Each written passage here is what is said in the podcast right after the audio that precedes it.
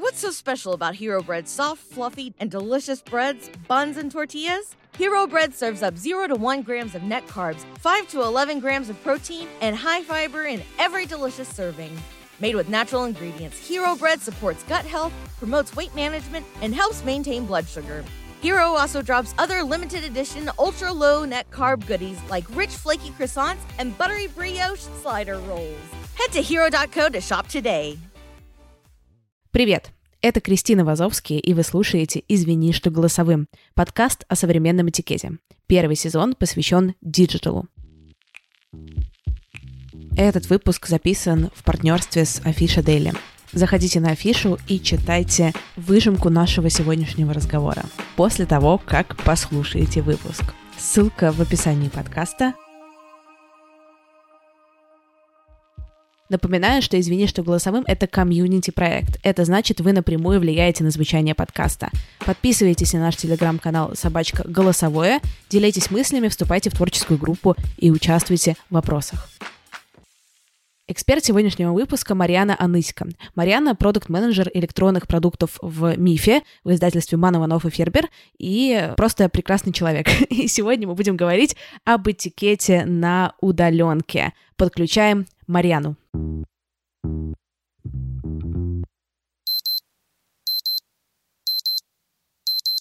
Марьяна, привет! Привет! Ты можешь мне в двух словах буквально для наших слушателей рассказать, чем ты занимаешься? Потому что я тебя так модно представила. Ну, я уже лет семь на удаленке. Когда меня спрашивают отличие между офисом и удаленкой, я говорю: ребят, давайте расскажу, как на удаленке, а вы сами сравните. Наверное, поэтому. Чем занимаюсь? Я создаю продукты в МИФе, обычно электронные это. Делаю что-то новое там, где ничего не было. Как тебе кажется, нужно ли вообще осмыслять правила этикета на удаленке? И если да, то зачем? А если нет, то почему? Ты знаешь, прям очень важно, потому что когда у тебя нету близко человека, с которым ты общаешься, то есть очень много интерпретаций, недопониманий. Из-за этого очень сильно меняется отношение ко всему. И там элементарные, знаешь, когда письма пишут с капслоком, еще красным, человек пишет, чтобы выделить что-то важное, да, он такой: ну, мне очень важно, чтобы ты это увидел в моем письме, я напишу предложение капслоком и красным. А второй думает, что на него кричат. И если это не проговаривать, то очень много тратится на эту коммуникацию лишнюю. Насколько я знаю, что большая часть команды МИФа, она как-то исторически работает именно на удаленке. Да, это изначально построена команда на удаленке. У нас только человек двенадцать, наверное, из двухсот плюс в офисе работает. То есть МИФ строился как? Было три человека. Манн, Иванов, Фербер. Еще потом Артем Степанов, которые встречались раз в неделю в кафе и набирали задач, как теперь называется, на спринт, на какой-то отрезок времени. И просто делали работу. Постепенно появлялись новые люди. И только через четыре года у нас появился офис в квартире, который появился, потому что девушка одна, она была из Беларуси, ей нужно было куда-то переезжать. Ее звали в Москву, и надо было, чтобы она где-то жила. Ей сняли квартиру и решили там встречаться. И одно время в халате с ванной выходит Настя, и кто-то приходит в офис. Почему я тебя в том числе спросила? Мне интересно, заметила ли ты какие-то изменения, связанные с пандемией, карантином? Потому что я прям научилась отличать за первые пять секунд созвона людей, которые давно привыкли коммуницировать по работе, по всяким зумам, скайпам и так далее и тому подобное, и людей, для которых это что-то новое. Потому что видно, видно, видно, когда, несмотря на то, что уже семь вечера, человек, для которого это первый опыт, он выглядит все равно, как будто бы он только что встал с кровати. А люди, которые давно фигачат там по скайпу работу, у них уже есть такая премиальная чистенькая стена, знаешь, с книжечками или просто беленькая, рубашечка, которая хотя бы по уровню груди, там, без пятен. Ты заметила что-то такое с приходом пандемии? Я обычно не коммуницирую с кем-то вовне, обычно это коммуникация внутри, поэтому для меня мало что поменялось. Но вот мы встречались с ребятами, например, у нас была онлайн-встреча с друзьями, и это, конечно, сильно чувствуется в том, что, ну, знаешь, элементарная какая-то вещь для тех, кто работает на удаленке постоянно. Правило, когда ты не говоришь, ты выключаешь микрофон. И для меня это такое гигиеническое правило, которое, ну, прям просто уже... Ты делаешь это, не задумываясь. Когда ты встречаешь, там, типа, десять человек собирается в зуме, и у всех включены микрофоны, и ты просто сходишь с ума. Это единственное, наверное. Давай поговорим с тобой конкретно про всякие штуки, потому что я уверена, что в МИФ тоже иногда приходят работать какие-то новые люди, которые, например, работали раньше офлайн много, и им приходится перестраиваться, и, наверное, вот эта вот как раз акклиматизация первая, на ней много чего можно вычислить. Давай проговорим про какие-то этикетные правила, которые люди там нарушают или о них не знают. Самые простые правила — это то, как проходят встречи. Первое — это то, что ты приходишь вовремя на встречу, и для этого у тебя должно быть выстроено какой-то ряд э, напоминаний, что ли. Когда ты на встречу приходишь, у тебя обязательно должна быть включена камера. Если камера не включена, мы много лет в МИФе работали без камеры, потом, когда включили, поняли, чем мы вообще занимались. Потом, когда не говоришь, ты выключаешь микрофон, и обязательно в один момент один говорит. В офисе, когда собираются все в переговорке, это очень большой соблазн, что ты сидишь рядом с коллегой, что-то обсуждается, спикер говорит что-то, а вы между собой что-то это обсуждаете сразу же. Вот этого не должно быть, и из-за этого выключается микрофон, потому что как только несколько человек начинает говорить, то начинается такой адский трэш. Еще есть моменты такие, что, например, если у тебя много встреч, ты не успеваешь есть, то мы договариваемся, что ты можешь есть, но ты должен спросить у людей, с которыми ты встречаешься, и вопрос, с камерой или без. А вот у вас есть такое, что постоянно у кого-то что-то не работает, звук не включается, наушники ломаются, потому что я слышу много жалоб от каких-то ребят, которые только сейчас переходят на онлайн? Есть такие штуки, но так как у нас это постоянная история, то у тебя такое случилось, и ты обязательно должен в ближайшее время это починить. Возьми другие, но у меня, например, три пары наушников есть. А по поводу внешнего вида, есть ли у вас какой-то этикет, в чем ты можешь появляться на звонке, а в чем не стоит? И какой у тебя должен быть бэкграунд сзади? У нас пофиг. Но, мне кажется, это сильно зависит от культуры компании. У нас, знаешь как, когда приходят новички, то они такие все намарафеченные обычно вначале, а потом видят, что все по-разному и расслабляются. Некоторые, наоборот, я, например, с, ну, относительно недавно, мне кажется, может, полгода-год, наоборот, начала одеваться на работу. Помогает собраться тебе. Есть еще история про дети в кадре, когда ты работаешь на удаленке, и сейчас это очень актуально, когда дети тоже дома, стоит проговаривать о том, что... Но у нас нормально, что ребенок появляется в кадре, он может даже прийти, сказать привет, что-то там с ним поговорят, и он уйдет. Но это тоже зависит от культуры компании. Да, но я вот, кстати, смотрела пост одной девушки из Сбербанка, которая отвечает за направление работы с родителями в Сбербанке, и она написала пост о том, что как раз у сотрудников их отправили на удаленку, что делать, потому что дети постоянно прибегают, а родителям нужно работать. Она сказала, это нормально, когда вас бьют зеленой лопаткой по голове. Просто поговорите с ребенком, обнимите, поцелуйте и отпустите. Мне кажется, что гораздо больше влияют на рабочий процесс именно стопорят не дети, а домашние животные, потому что дети, например, меня умиляют мало, а вот когда я вижу какого-нибудь пушистого котика или маленькую собачку, я перестаю сконцентрироваться, и я не могу больше слушать. Ну а сколько ты будешь так делать? Конечно, если что-то появляется внешне во встрече, то все на это обращают внимание и отвлекаются, и это нормально. Но важно, что в каждой встрече есть кто-то, кто отвечает за эту встречу, он ее ведет, и его задача этот момент не пропустить и вернуть всех в разговор, типа котики котиками. Но давайте, ребята, вернемся к нашему вопросу. Ну, у меня, например, регулярно кот пробегает, так знаешь, по клавиатуре и такой хвост по экрану. И на это уже никто не обращает внимания даже. По поводу бэкграунда тоже. У тебя нет никаких преференций, рекомендаций. То, что меня лично, если честно, немножко смущает, когда я разговариваю с людьми, ну, которые это не моя там какая-то условная команда, а если это какие-то деловые звонки серьезного свойства с людьми, когда я вижу, что у них там, знаешь, трусы на диване лежат, немытые тарелочки сложены на кухне сзади, или там старый ковер на стене. У нас это не проговорено, но в целом трусов ни у кого не висит, никто с бигудями не ходит. Но в целом такая эстетика, типа красивая стена, это уже дело каждого, и кому-то все равно, а кто-то, наоборот, старается как-то лучше. Ну, мне кажется, это от человека зависит само. То есть он сам хочет смотреть на себя в камеру, и чтобы у него за спиной было красиво. А про ковер интересно, у нас одна коллега поехала к родственникам, по-моему, в гости, и там осталась. И у них, короче, ковер на стене. И она приходит на встречу, а он такой красный, такой с такими узорами, знаешь, такой советский ковер. И, короче, мы полвстречи думали, что это, знаешь, есть такие заставки, раньше были в хэнгауте, виртуальные, которые сами такие, Алена, ты что себе поставила ковер на фон? А она, да нет, он настоящий. Ну, мы, короче, все там скринили этот ковер, потому что, наоборот, типа прикольно. когда ты работаешь с командой на удаленке. Можно ли работать, например, в своем каком-то графике и не уведомлять об этом других, если вы работаете в команде?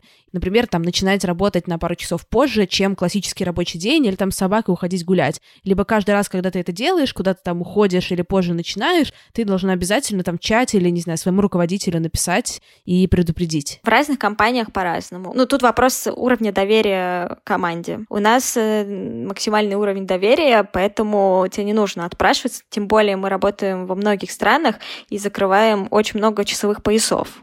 То есть если у меня там разработчики в Барнауле, конечно, они начинают работать раньше, чем я. Есть в течение дня какие-то точки синхрона, или в неделе у кого как, которые обязательны. И они выстраиваются, исходя из того, а в каких часовых поясах люди работают, чтобы это не было в десять вечера. Если идет запуск проекта, например, и максимально нужно быть на связи, и ты в этот момент, тебе нужно с собакой погулять, ну, прям напряженный момент, ты говоришь: ребят, я сейчас выйду на час и вернусь, тогда да, а обычное время нет. А как часто у вас есть вот эти вот какие-то созвоны с командой?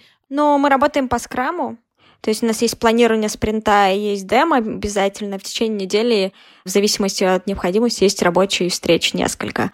В некоторых командах есть еще ежедневные стендапы, там типа на полчаса. Но так как я работаю в разных проектах, то у меня где-то процентов шестьдесят времени каждый день занимает встречи. Офигенно, да, я думала, что я одна такая, если честно. Я постоянно на встречах, у меня ощущение, что я не работаю. Ну, то есть как будто бы дела не делаются, а только, блин, сидим, говорим. Вот так вот примерно. Да, типа приходишь на встречу, что-то обсуждаешь, забираешь себе список задач, заканчиваешь встречу, приходишь на другую встречу, набираешь еще десять задач. Встреча заканчивается, и все. Да, бывает такое. Есть ли у сотрудника на удаленке право быть не онлайн? То есть, наоборот, выстраивать какой-то супер жесткий себе рабочий график и говорить, что я вот с такого-то такого-то времени работаю, а вот тогда-то не работаю. И как вообще об этом говорить, договариваться, если, например, в компании немножко другая корпоративная культура? У сотрудника есть такое право, если это никак плохо не влияет на конечный результат. Другой вопрос, сможет ли он договориться об этом. Ну, то есть, если это, например, какой-нибудь программист, мне кажется, договориться легко. Если это менеджер, у которого, вот ты говоришь, много встреч, ну, блин, ну ты менеджер. Твоя работа — это встречаться с людьми. Но, например, если ты, ну, может быть, каким-нибудь пиварщиком в Америке. Но знаешь, что мы делаем?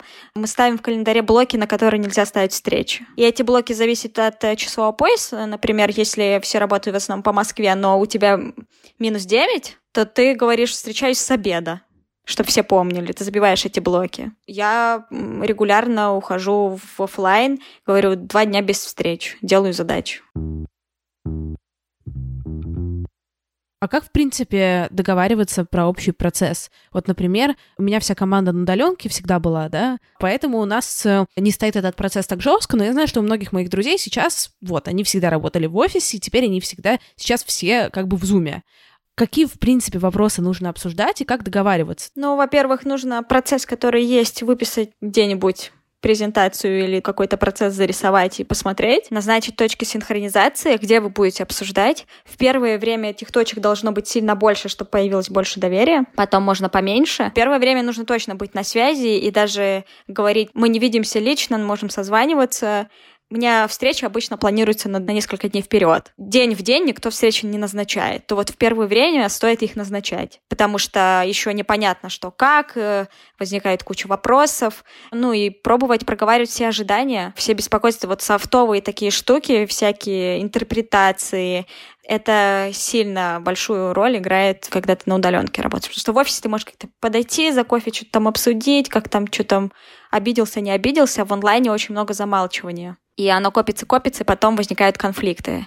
Регулярные ретроспективы, есть такая процедура в скраме, где после каждого спринта, то есть, ну, запланировал спринт, например, неделю, сделал задачи, по итогу показал заказчику и заинтересованным, что получилось, и провел в команде ретроспективу, а как это происходило, что улучшить, что было хорошо, отпраздновал победу, вот таким образом. Будет тяжело первое время обязательно, потому что стресс для каждого, и когда в стрессе, человек защищается. Но мне кажется, что у удаленки очень много плюсов, и я надеюсь, что часть компаний перестроится в итоге, хотя бы часть будет удаленно. чем сейчас. В Америке, на самом деле, процент удаленки сильно больше, чем в России. А какие плюсы у удаленной работы по сравнению с неудаленной? Плюсов много. Во-первых, ты не тратишь время из очевидных на дорогу, и это время ты можешь потратить на что-то другое. Второй плюс — это то, что тебя меньше отвлекают, чем в офисе. Ты можешь закрыть мессенджер, и тебя никто не достанет. Ну, телефон можешь выключить и работать себе спокойно. В офисе к тебе кто-то подойдет и будет с тобой болтать. Я помню, что когда я работала в офисе, приходила к семи-восьми утра, работала, потом уходила и приходила вечером в семь вечера, чтобы поработать. И думала, почему я все время работаю с музыкой? Потому что, ну, прям даже общий такой шум на фоне, он сильно влияет. Ты начинаешь работать удаленно, ты чувствуешь вот эту тишину. Ну, если у тебя не коммуналка из пятнадцати человек в квартире. Если тебе не работается, ты можешь время потратить на что-то другое, а потом вернуться и сделать свою работу, не создавая вот эту видимость работы. Ты можешь поспать днем, что очень полезно. Ну и минусы есть, их тоже много. Ну, например, если ты трудоголик, то тебя никто не возьмет за шкирку и не скажет «иди погуляй». Ты можешь работать с утра, прям просыпаясь, достав ноутбук, и до десяти вечера, и, может быть, выгорание. Я помню, как я начинала уже полноценно работать на удаленке. Через две недели у меня так начали дико болеть колени. Я потом поняла, что я в течение дня почти не вставала. А когда ты в офисе, ну, я помню, что больше ходил. Когда тебе не работает, тебе сложно собраться. Там есть куча лайфхаков, поменять место, одеться другое что-то, сходить в магазин. Меня, я одно время выходила из дома, спускалась в подъезд и возвращалась обратно, чтобы зайти с ощущением, что типа, ну все, сейчас сяду, сделаю. У меня были моменты, когда я работала на удаленке, и мне моя работа не нравилась. И тогда я там и переодевалась, и как бы глаза красила, и в магазин ходила, и стул там по северу ориентировала. Лишь бы просто, на самом деле, типа не работать. А когда я как бы стала заниматься, собственно, этими подкастами, и мне работа моя нравилась, ну там хоть, знаешь, ты в автобусе, в самолете, и все нормально, в общем, работает. Это важно, чтобы тебе нравилась работа, но на самом деле, когда даже тебе нравится работа, у тебя тоже бывает моменты, когда ты не можешь собраться. Поздно лег, не выспался с утра, такой, блин, не хочу. Ну, не знаю, у меня бывает. И тогда такие какие-то маленькие штуки, которым ты обманываешь мозг, они работают. Но когда это вообще нелюбимая работа, я с тобой согласна, что ничего тебе не поможет. Давай резюмируем наш разговор. Какие главные этикетные штуки, да, о чем вообще стоит подумать с точки зрения этикета на удаленке? Мне кажется, что самое важное... Когда ты общаешься лично с человеком, ты заботишься о нем. Но ты думаешь, ну если я с выключенной камерой и просто там что-то говорю, то пофиг. Но на самом деле имеет смысл подумать о человеке, который с другой стороны. Не ездишь ли ты ему по ушам своими наушниками, либо их отсутствие, если у тебя эхо. Ну, какие-то такие технические штуки, это очень важно. А второе, само общение, которое приходит. То есть если ты пишешь голосовое сообщение, которое ты, наверное, не любишь, судя по названию твоего подкаста, то ты должна позаботиться о том, чтобы в этом сообщении было не просто «Привет, я тут подумала записать, что-то там...» Не знаю, а, ладно, я тебе напишу, и человек потратил время. Отнесись к этому голосовому сообщению, как когда ты письмо пишешь, что у тебя понятная мысль, нормально записанная. Помнить про то, что онлайн-связь, она не такая полноценная, как физическая, и здесь испорченный телефон и всякие интерпретации играют очень злую шутку, и когда ты чувствуешь, что ты о чем-то подумал, то стоит переспросить человека, чем додумывать. Это работает, в принципе, в жизни, но здесь это играет большую роль, потому что этот ком может накапливаться, и потом конфликты онлайне решать сложнее, чем пойти в бар и выпить вместе и что-то обсудить. Вот, наверное, так.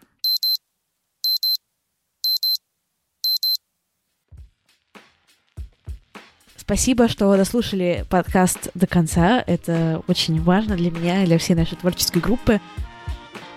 Напоминаю, что очень важны до сих пор оценки в подкаст-приложениях, поэтому, пожалуйста, вот вы сейчас держите телефон в руке, можете поставить звездочку, а в идеале написать нам что-нибудь приятное. Пожалуйста.